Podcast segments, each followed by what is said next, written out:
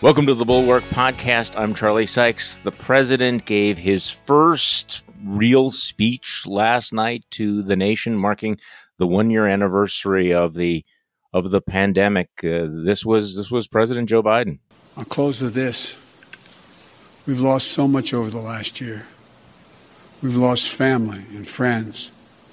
We've lost businesses and dreams we spent years building. We've lost time time with each other. And our children have lost so much time with their friends, time with their schools. No graduation ceremonies this, this spring. No graduations from college, high school, moving up ceremonies. You know, and there's something else we lost. We lost faith in whether our government and our democracy can deliver on really hard things for the American people. But as I stand here tonight, we're proving once again something I've said time and time again to probably tired of hearing me say it. I say it to foreign leaders and domestic alike. It's never, ever a good bet to bet against the American people. America is coming back. The development, manufacture, and distribution of vaccines in record time is a true miracle of science. It's one of the most extraordinary achievements any country has ever accomplished. And we also just saw the Perseverance rover land on Mars. Stunning images of our dreams that are now reality. Another example of the extraordinary American ingenuity, commitment, and belief in science and one another. And today, I signed into law the American Rescue Plan. Really? So joining me on the uh, weekend podcast, Bill Kristol. How are you, Bill? I'm fine, Charlie. How are you? So you've watched a lot of presidential speeches. What what was your take on that speech last night? I thought it was very good, very successful. There are a few things I would have tweaked, but um, uh, on the you know, cut a couple of lines, sentence, minutes probably, and and so forth. And uh, but you know, he had the right tone. He was calm and. Uh, uh, pleasant, presidential, in a kind of uh, folksy isn't quite the right word, but how, how would you describe it? But sort of uh, it was human. It was it was human, plain American kind of ways talking to us, and the news was good. It's you know he's done a good job on the vaccines. I thought he was smart. I, mean, I would have even gone a little less far than he did in the sort of self promotion side, which was pretty restrained by presidential. Very restrained, yeah. But I thought in a way, the contrast is so striking with Trump. Let it speak for itself, and just but but he was good. I mean, he was modest, and he. I thought the most striking moment for me was when he went on about it. It's, it's about you. You need to help. You need not than help. You need to be make this work. You, the American people, by getting vaccinated, by wearing masks. Uh, he could have even emphasized a little more in terms of schools, by the way in which parents and teachers can work together to make that work. Uh, it's such a contrast with Trump, where it's all about it's all about him, and apart from the just failed policies of Trump and so uh, and so forth. So, um, no, I thought it was effective, and um, no, it was effective. I mean, there's a reason. I, I, yeah. But the reason it was effective because the reality has been effective. I mean, you well, know, he's not making something up, right? It was. It was not the speech that I expected. I, I really did expect that it was going to be a little bit more, um, you know, taking a victory lap on, on signing this 1.9 trillion dollar COVID relief package. Uh, instead, it was a very Biden-esque speech. It was very, you know, empathetic. Let's talk about what we we've been through. And I, I two things. I, I mean, I actually had a much more positive reaction than anybody else on our live stream. We did the Bulwark live stream last night, and everybody was sort of, it was fine. You got the job done. I, you know, maybe, you know, I, I'm thinking, no, I thought that was an incredibly powerful speech because it was understated. So all day long, we had people on, you know, the right media. You know, ben Shapiro was saying he's president houseplant. He's going to be senile. Uh, he can't put together a sentence. And so he comes out and he's an honest to God, actual, sentient, competent, empathetic president. So, I mean, that was number one. It was also, as you point out, the, the, the contrast with Donald Trump. I mean, in every respect, no chest thumping, no narcissism, no whining, no crack pottery, no suggestions that this was, you know, this was all him, that the pandemic was magically going to go away. He didn't suggest, you know, injecting bleach up your butt, you know, to solve all of that. He was sober, modest, hopeful, presidential. And, and the way that he sort of, you know, wrapped it up like we Americans are coming back.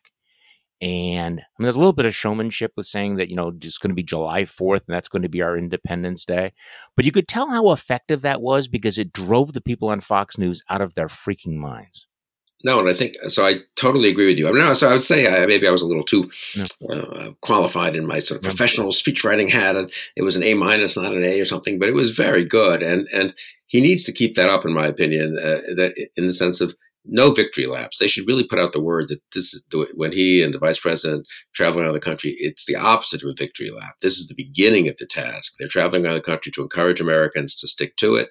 Now that we see the the prospect of relief from this terrible pandemic. This is not the time to let up, but also that we all have a job to do. But I thought the sentence that for me was the best was something about not the best, but it was very mm-hmm. useful and sort of healthy for our politics was, you know, and if parts of it don't work, we'll revisit those. Yeah. And then he quickly obviously there'd been some fight among the staff about saying that too much, but you can't, you know, and it was quite, but I think it's all going to work. He said right away, right. you know, so, but he needs to have that attitude. I think people want that kind of experimental, non-dogmatic kind of liberalism. Really, it is FDR. That's I think didn't FDR describe himself that way as sort of you know let's just uh, experimental and you know not everything in it's perfect. I think if he takes that attitude, and we'll be, we're going to do a lot more, and we're going to fix the things that need to be fixed, and there's some things we'll probably have to accelerate or and other things that we can sort of take a pedal off the gas on, and maybe we can open up a little earlier or maybe a little later. You know, I think that attitude is such a relief and so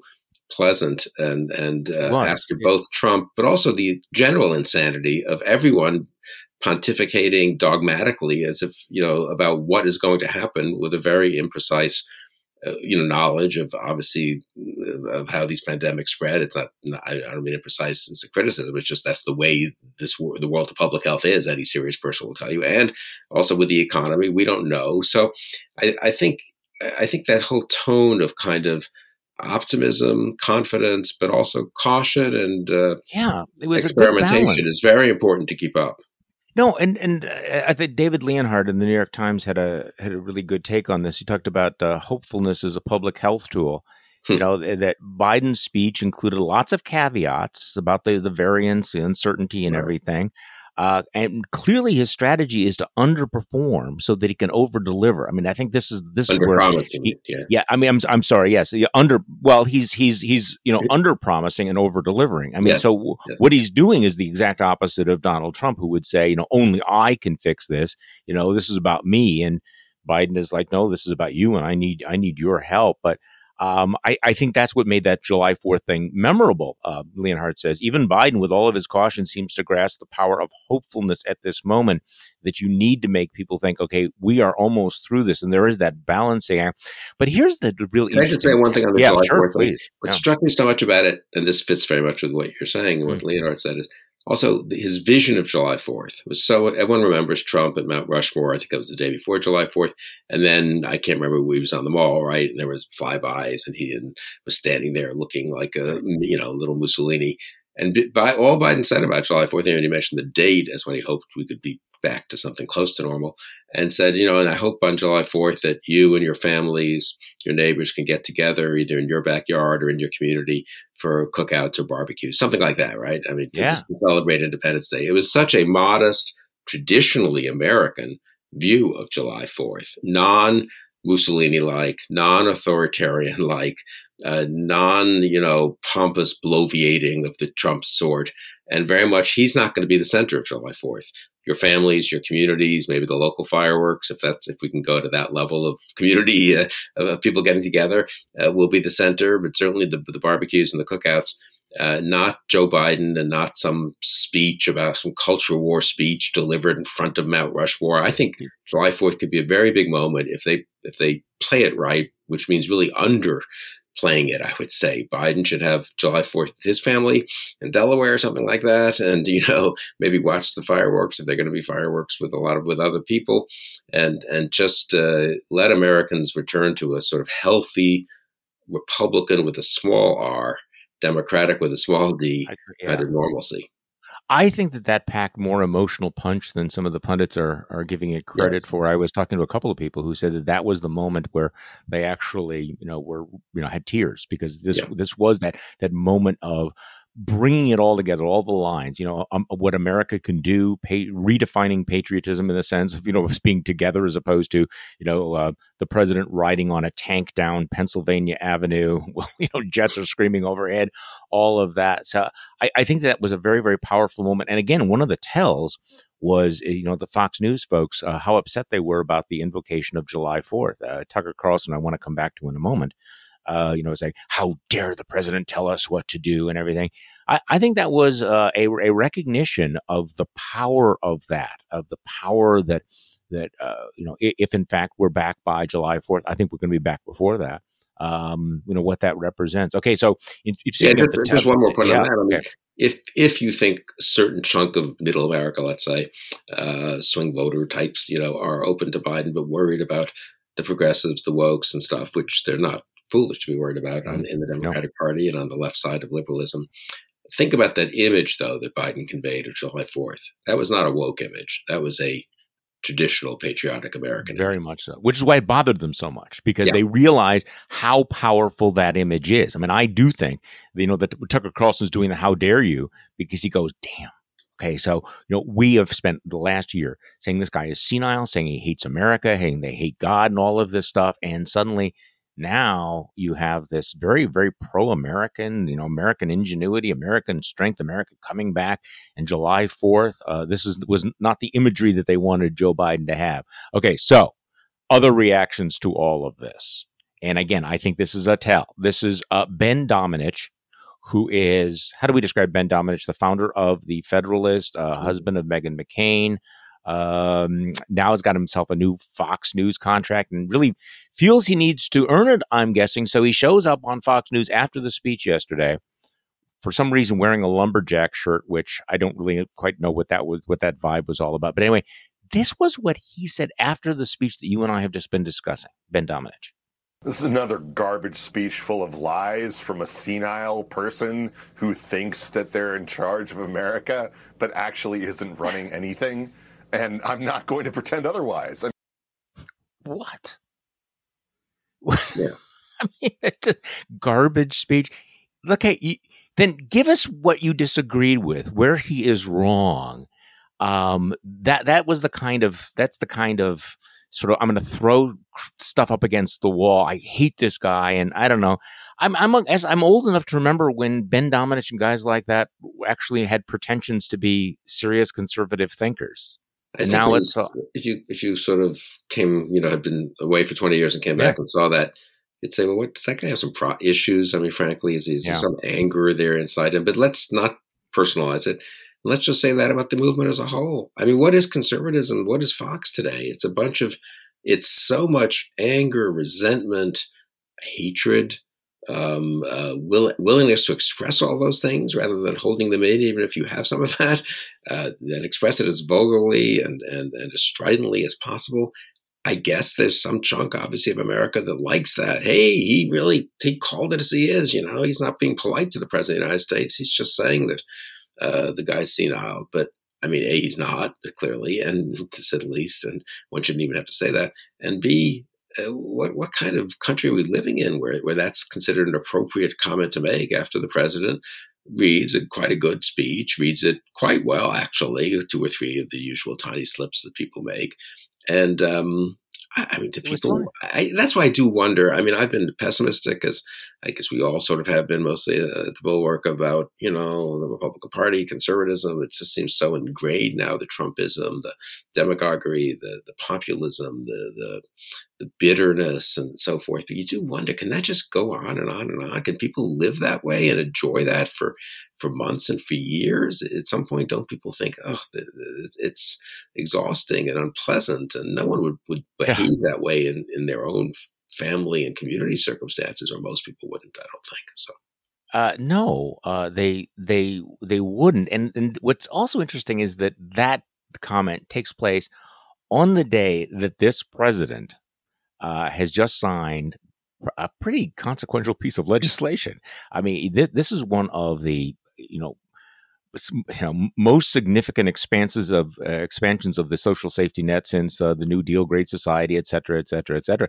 The the defeat of the small government fiscal conservatives. Well, actually, the surrender, I would say, of you know the conservative uh, you know claim that that they were going to push back against the welfare state, small government, all of that. It's really rather extraordinary. Um, and that so you you have the president signing this piece of legislation, which is highly consequential. After uh, the right wing and people like Ben Domenech and Tucker Carlson have spent the week talking about n- not about um, the scope of government, the responsibilities of government, not talking about policy, but talking about Dr. Seuss. I mean, it really is kind of an extraordinary moment. So they're mocking this man who has just defeated them in some of the most fundamental ways imaginable. And the best they can come up with the Ben Shapiro's and the Ben Domenechs, is he's senile. He's a house plant. Well, this house plant has just kicked your ideological butt more than you've had in, seen in decades. Some, I mean, there were people, I think you were key among them, Charlie, who said, you know what, electing Trump, and then even more, I'd say, accommodating, enabling, succumbing to Trump, it's going to damage conservatism in the sense of conservative ideas, principles, thoughts about how government should work. And this is the most obvious uh, proof of it, right? I mean, that this massive expansion of government, some of which is necessary, yeah. but in a healthier era would have been met by conservatives saying, well, wait a second, some of this is okay as a temporary matter. Other parts are not well structured, and these parts are really unnecessary. And here's our criticism, and here's where we want to go going forward. Let some of this stuff expire, let other things get turned into a conservative version of a safety net. Uh, that's what a normal conservative party would do. And I think you are going to have slightly bigger government after this pandemic and after government hasn't increased in size, basically the federal government for uh, two decades, really. Um, and after, you know, with all kinds of things going on in the world, whatever. But uh, but instead, we there's so little of that. That's what's most striking to me. I mean, you get almost it's very interesting actually as a matter of of policy what's happened. But conservatives could also take some credit, I think, for um, the fact that they ended up with a 1.9 trillion dollar package is massive, but most of it is distributed in ways that Milton Friedman could have lived with. You know, I mean that that that it's checks to people. It's not there's not a huge amount of not federal of government central right. plan. It's not central planning of the economy, right? right. The first the the massive piece of legislation isn't the Green New Deal. It's sort of let's really give people more money so they can make it through this period. And so we can also cut child poverty.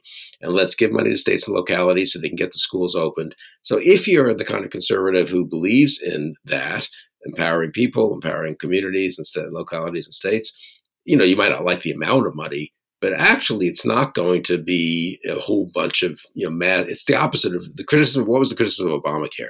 You know, central planners are going to just, just take over everything, basically.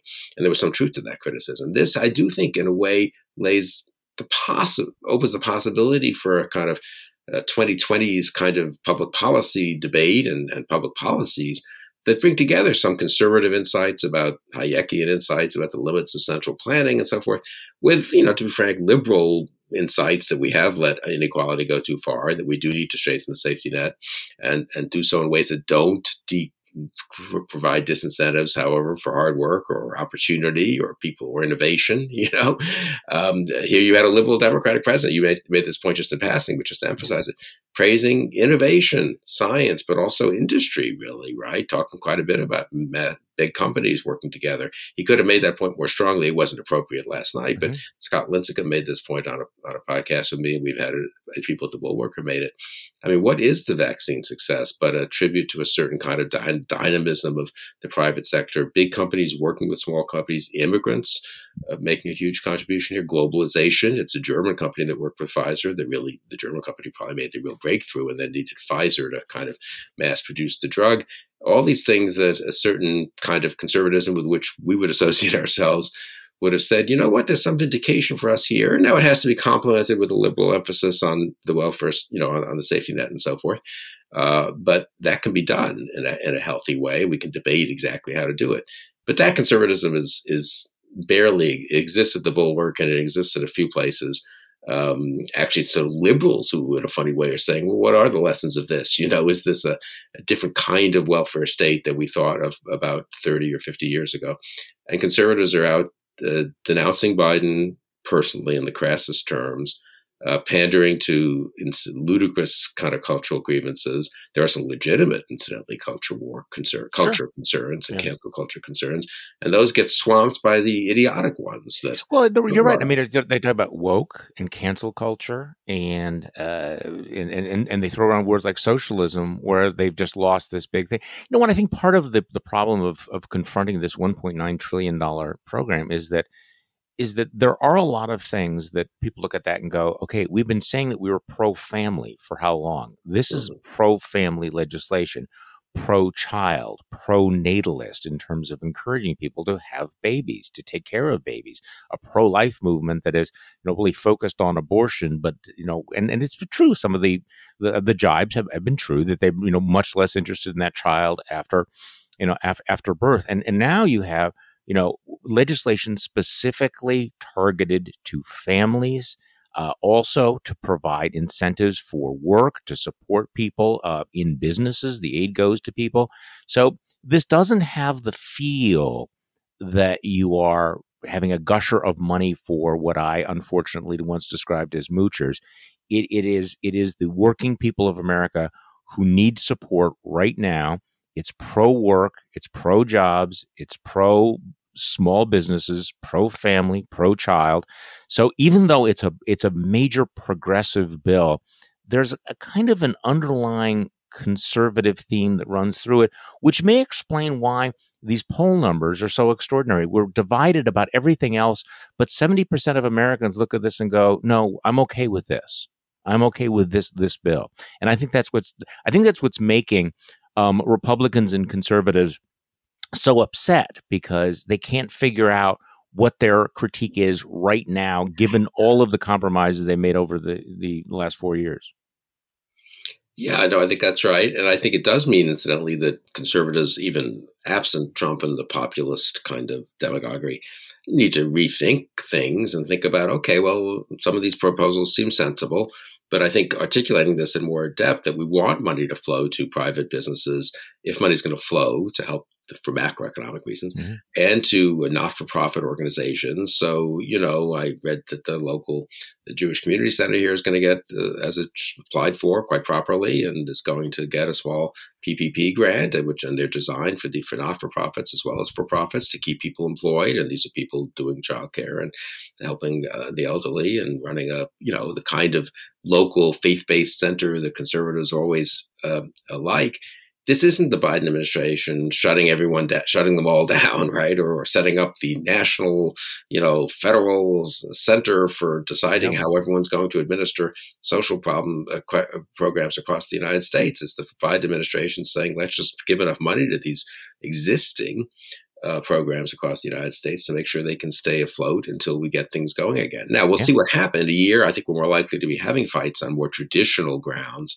against some big government central planning type efforts by the Biden administration. But what's most striking is that the American conservative movement, which really came into being to fight that kind of stuff, inspired by thinkers who had criticized that sort of thing, whether it's Hayek types or neoconservatives and the public interest in the 60s and 70s, is the American conservative movement is currently utterly disabled, utterly incom- incapable of having a serious discussion about any of this. A few individuals and think tanks can do so and it's it's both disabled in some degree has lost the credibility to do so because uh, we were discussing this before we went on the air in terms of HR one and other things. I mean, there are legitimate, I really really are legitimate. You wrote well about this in, in your newsletter. Uh, concerns, complaints, things to oppose, and, and wish that they'd be taken out there. But does the current Republican Party have any credibility in opposing these things until they apologize for trying to overturn the election.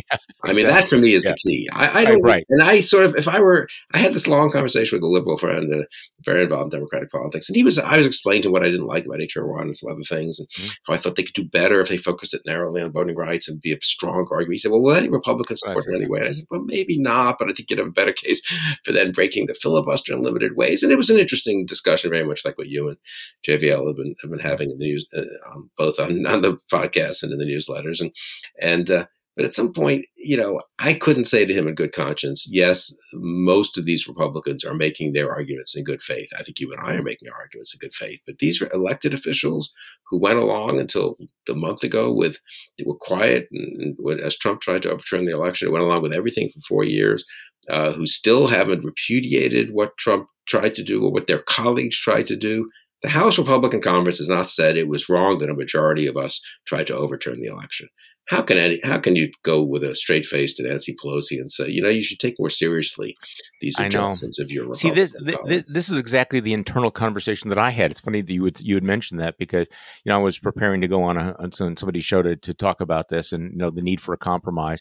You know, and I would like to be able to say that look, um, election integrity needs to be bipartisan. You want members of both parties to have confidence that the system is not rigged, um, that it is fair, free, and secure. Right? You want that kind of a nonpartisan consensus.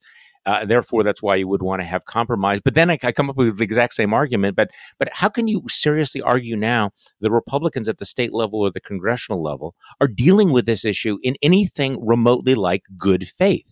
I mean, they clearly um, are on this voter suppression binge. They clearly uh, are you know are still unwilling to jettison the big lie about this this election and I, as I've said on this podcast before, I mean, Republicans have clearly internalized the idea that not everybody should vote, that it's not a good thing to have uh, too much d- democracy. And therefore, they're going to make it as difficult for certain people to vote as possible. So, given that, and given what's happening right now, and, and this this largest restriction, what may turn out to be the largest restriction in the franchise since the end of Reconstruction, I mean, how do you argue against radical action uh, at the federal level? So I, I am very, I'm very torn about this. And here, I think there is a bit of a failure on the part of the Republicans we like, if I could put it that way.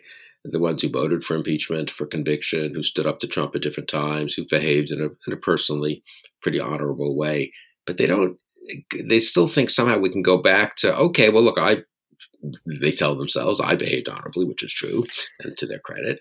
And I criticized some of my peers in real time on January 6th and so forth. And now we're just going to go ahead and you know vote as a mass against uh, the, the, the COVID bill and against HR one, and we're not going to even bother offering like an amendment or be serious about saying what parts are acceptable and what parts aren't. We're just going to say, hey, this is all terrible. This is a regressive wish list, federalism and stuff. I mean, in the real world, Republicans at the state level are trying to, in a very serious way, roll back voting rights and access to the polls. And if you're not willing to say these things shouldn't happen, they shouldn't happen at the state level, it'd be better if they were just blocked at the state level. But if they're not going to be blocked at the state level, we're going to have to have a, be serious about some federal legislation to preserve the vote, the ballot, yeah. uh, the suffrage for, for our fellow Americans. Now, having said that, so I'm going to say that, and I'm going to criticize those Republicans who are trying to roll that back. If you say that, I think you have the credibility to then say, now can we sit down and talk about these parts of the bill that the ACLU doesn't like, yeah. uh, and, and, that you know really are, uh, and the Supreme Court may well t- toss out, uh, and that are ill advised. But uh, even the good Republicans in Congress, because they're still in a kind of re- working going forward in a Republican mindset, and I would say this is true of a lot of people in think tanks too. Unless you're willing to really, in my opinion, in my opinion, denounce kind of what's happening in real time uh, among some among many Republicans, unfortunately, let's say most Republicans, really, you know, very hard to for, to then say to the Democrats or the liberals, you know, uh, who were involved in these efforts, you know, you really need to be very concerned about this stuff. At all, it, it just, the, I mean, this is what you predicted. It's what JVL predicted. Trumpism corrupts. The, the, the totally continuing accommodation of Trumpism in, in, the broad sense of the kind of, you know, nativist authoritarian populism just makes it very hard to get any of these arguments, including some good good arguments, uh, taken seriously. Very hard f- for me to say to them in a straight face, "Yes, you need to take this seriously." Well, and that and I guess that my my main argument is because I think the threat is so grave that it's important to get something passed. It, it we, this is not a moment to allow the perfect to be the enemy of the good. And um, if you can get if you can get an HR one that will actually deal with some of this uh, voter suppression, uh, then then you, you, need to be willing to live without the other stuff. By the way, speaking of uh, Trumpism corrupting, um, this is one of the great things about uh, podcasts because we were going through the reaction to Biden's speech last night, and I had one more soundbite that I wanted to give you as a gift today, Bill. Okay. Um, to, to give you a sense, when we when we talk about Biden derangement syndrome or the way that that, that the you know right wing media is having a hard time processing this particular political moment. Um, one of the best we can we can go through Tucker Carlson, we can go through Laura Ingraham, we can talk about Sean Hannity, but but Bill, because it's Friday, I give you Mark Levin and his reaction last night. Yeah, this speech that uh, Joe Biden gave is the most disgusting, propagandistic speech that a demagogue, even a politician, has ever given. It is pathetic. And you'll I don't know. It's like he's having he's having a normal one there. Mark yeah. Levin, this is the worst. This is just disgusting. See that that tone of voice tells me that his main reaction was, "Damn, this guy's winning and it's successful, and I got nothing." Yeah, and I do wonder. So it makes you wonder if they really, deep down, kind of know they got nothing.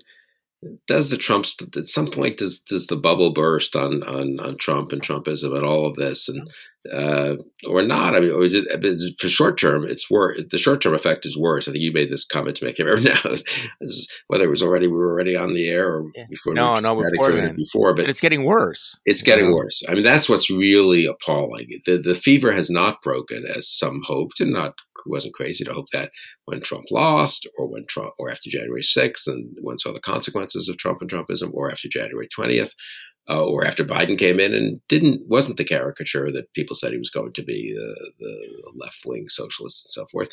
But the fever hasn't broken. The fever's uh, gotten uh, has been accentuated, or whatever the right. It, it's sort of like that. they've settled into a, a new post-Trump uh, you know uh, period where that, that it's even worse in, in part because everybody's trying to figure out their own lane and you can't just slipstream behind trump's demagoguery and his bluster so you have to bring your own you know, yeah, it's like it's, it's, like you can't go to the Trump buffet and feast at it. So it's uh, it's BYOB, and so you know the Ben Domenechs and the and Ben Domenech and and and the Mark Levins are just you know it's like you're senile, it's crazy, it's just it, it's it's not it's nuts, and and, and you know Tucker Carlson, you could I sort of this image of him like pressing one button after another. What's going to work on the culture war? Obviously, we're not going to be talking about the welfare state or anything since I've since he's bought into a lot of the populism. So what he's you know America is. Uh, is racist against white people. Uh, George Floyd um, wasn't really murdered. Um, let's spend time attacking um, a woman that most people had never heard of, this young woman who's a reporter for the New York Times, Taylor Lorenz. Let's devote, you know, segment after segment to attacking to attacking her. Let's put on some of these, you know, COVID truthers like Alex Berenson on the air. Let's go after women in the military. It's just, I mean, there is a, a sort of throwing the, sp- you know, culture war spaghetti up against the wall on the parts of these guys. Does that work? I mean, don't know. I don't know. Trump voters um, some of them are women in the military. A lot of them are related to women in the military. A lot of them have friends who are women in the military or daughters of their friends or whatever, you know, and they're proud of them, aren't they? And do, they really appreciate Tucker Carlson saying this? I mean, this is where you do wonder whether there could be, whether that poll showing 60% approval of Biden so some number of Trump voters are approving. Could that stay? I've been assuming that would fade back to the normal polarization of you know fifty to forty five kind of thing. But maybe it, it, people, some chunk of people who talked themselves into accommodating Trump more than you and I would have liked, more than you and I thought was wise or reasonable, who didn't vote for Biden. Maybe some chunk of those Trump voters are looking at all this and thinking, I don't know. I'm kind of. I, I think it's great that you know, the, the daughter of our friends next door has been serving in the military and it's impressive and I admire her for doing so. I always thank her for doing so when I see her on when she's back home visiting the folks. And and you know, that's not a bad thing, is it? And well, maybe some of that does make a difference now over the next few I, I, months. I'm I'm genuinely puzzled by this because g- generally Tucker Carlson, in his own reptilian kind of way, has an instinct for this, and so I understand why an issue like uh, transgender athletes might might be a wedge issue. You know, you know, people with you know biological males who want to compete with with women. I, I get why that is a politically potent wedge issue. This issue of pregnant soldiers in the military going after you know women in the military feels like you've gone back to like what 1957 for an issue you know or uh, last time i remember a serious debate about this was in the mid 1990s And this was, and no, we've gone through Iraq, we've gone through Afghanistan, we have women who are pilots, we have the new technology and everything. And people are going, what are you talking about? And so Yeah, the, you're the- attacking they- Americans. right the, so country. you're dragging well your tweet i put your tweet in my newsletter you know i mean the you, you have you effective you are denigrating american troops. This this is this is the extraordinary moment. I liked your tweet where you said you know tonight's a, uh, a, a snapshot of the state of american politics. On the governing center left president biden announces the vaccine will be available to all adults by may on the populist right. Tucker carlson will continue to denigrate americans serving our country. Yeah, I mean, like you're looking at a menu of things. What can I do uh, to you know boost my ratings against Newsmax? Let's attack men and women, men and women uh, who are fighting for their country, who have served their country. And boy, the the dunking he's getting, he deserves every bit of it. By the way, speaking of cultural civil wars, Mister uh, Kristol, yes. we're having our own civil war at the Bulwark.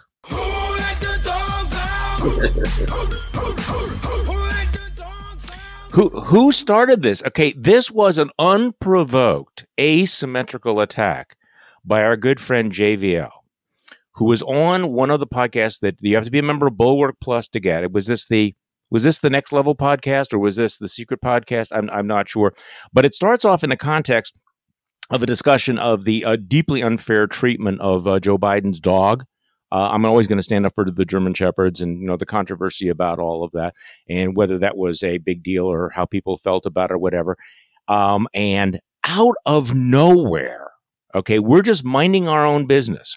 I'm just a guy, as you know, Bill, who will occasionally post pictures of my dogs Yes. because they're the most awesome dogs in America, right? and are they German Shepherd? They look like German Shepherds. Yeah, no, we have we have uh, Augie. It's his birthday today, by the way. Augie is four years old today. Happy birthday, who's Augie. still- who's a giant puppy. He's about 130 pounds, about one year old. And we have the old dog, uh, Pete, uh, who is kind of a cult figure in in the media. He's, he's 16 years old and, and going well. And if you ever see me on TV, you see the picture of uh, of Pete or one of the German shepherds be, behind me. So Is it an accident, though? Is it an accident that Joe Biden has two German Shepherds and Charlie Sykes has two German Shepherds? no, it's not. I mean, none of this of these things. confirms. I think a lot of the conspiracy theorists who I've been doubting about you and the Bulwark and the Biden operation. I, it, this is kind of a signal, isn't it? Frankly, we Kind of we are we are into into the dogs and and you know if you want to talk about one of the dramatic differences between Donald Trump and and and Joe Biden, uh, Donald Trump was like the first guy pretty much like forever who didn't have a dog and he kept talking about you know they they lay down like a dog or they lost Yeah. like a dog. He hated dogs. Yeah. Joe Biden loves dogs. What else do you need to know? Anyway, so we're just sitting here. I'm just tweeting out dog memes and stuff like that. and JVL sitting and he's talking with Sonny Bunch and and Sarah Longwell, and he fires. He says this. This is what he said. deeply unpopular, which is talk for 30 seconds about the Biden dog. I don't think I've ever outed myself on this show, is this, but I'm an anti-dog person. Dogs themselves are fine. I hate dog people. Mm, okay, I, is it? I feel seen, Bill. yeah. Well, JVL doesn't like people much, so I mean, Oh, okay, but, but I- then he goes on. No, no, no. It, it, much as I love he- JVL, needless to say. he, he he talks about dog people as the people who put dogs in prams and stuff like that, which which which we don't do. But then there are cat people who put cats in prams, right? I mean, there's there's all of that stuff, you know. So, and then it gets worse because Sarah Longwell, who who could just sit there, you know, and be her normal, sweet, reasonable self, she feels the need to weigh in. This is what Sarah then says. I think it's pretty preposterous, but I, I actually have to. I'm with JVL. I'm also not a dog person, Both Uh, people. and I just am not. Uh, yesterday, I tweeted that I thought people cared a little too much about Biden's dog. That's a very unpopular and opinion. I, you people should just never like, say that out loud. Everyone got mad at me, and people just kept sending me pictures of dogs. Twitter is a pro dog safe I've space. noticed that. All right. I've noticed, and I and I and here's the thing: is like George I watched, Conway is never going to speak to you again. maybe, but I I I watched the way that people like wield their dogs on Twitter Oh. as like shields. Like this is hu- I demand to be humanized on this platform by this animal that I am now going to make you all invest in. We're all connected through this. Uh, anyway, I, I, it's it, it is a it is just like a black box to me. I'm not like mad at people Well. for doing it. I just don't care. Well, Bill.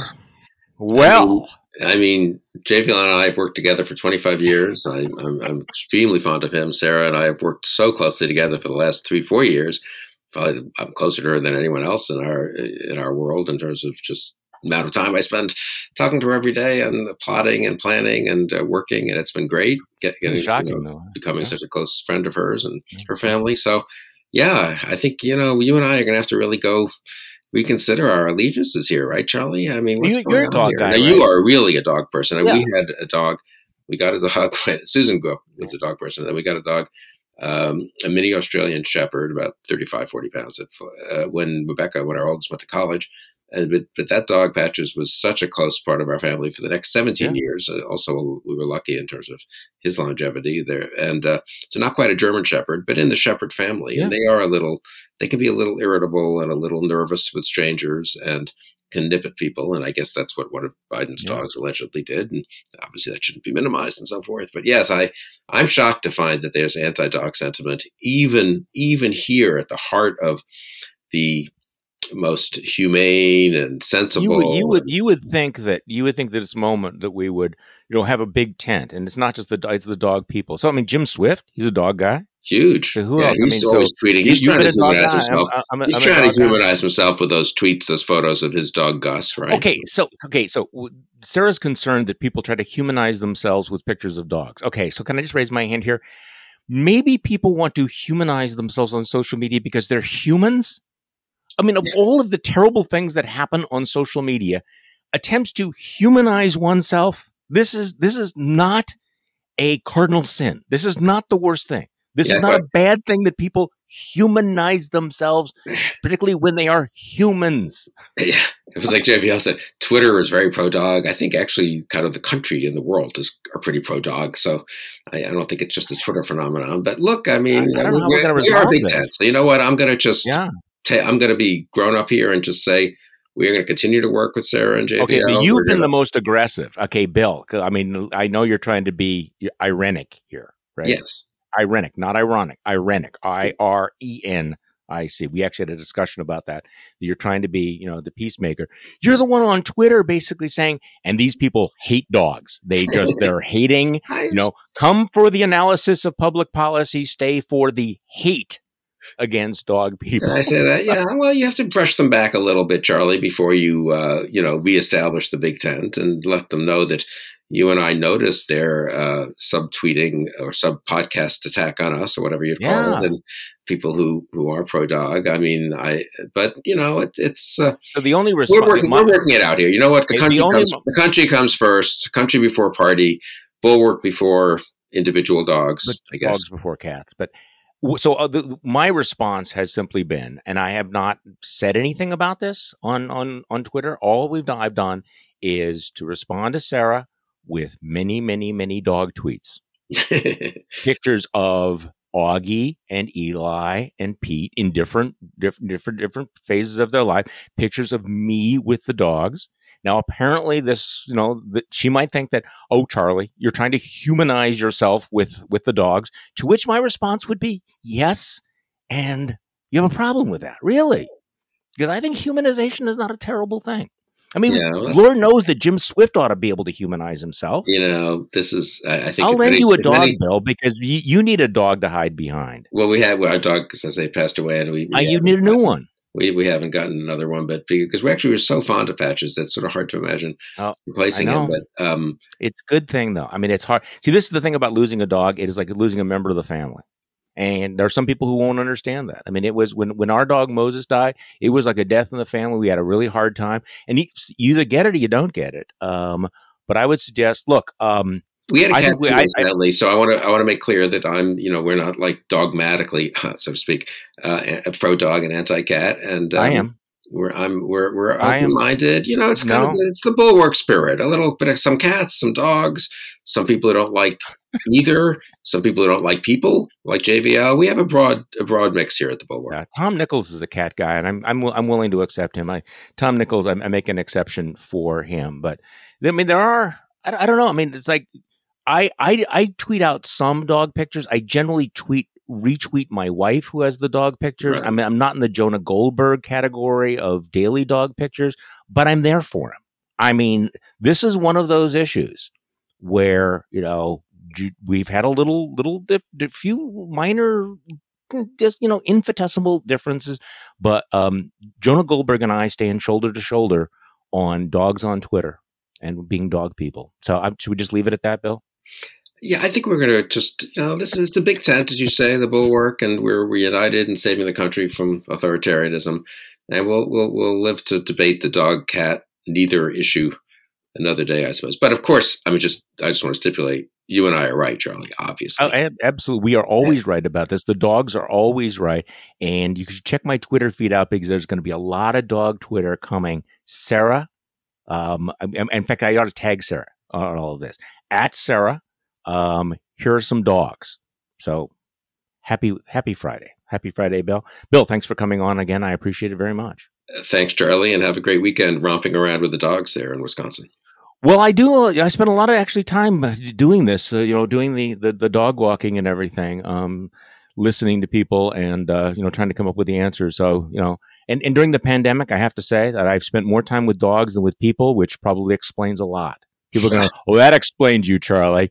it's true. I literally have spent more time with with dogs than with people over the last year. So, drag me if you must. Drag, you know, you know, give it give it your best, but that's that's just the reality. Hey, and thank you all for listening to uh, the Bulwark podcast, this weekend's Bulwark podcast. We will be back on Monday, and we will do this all over again.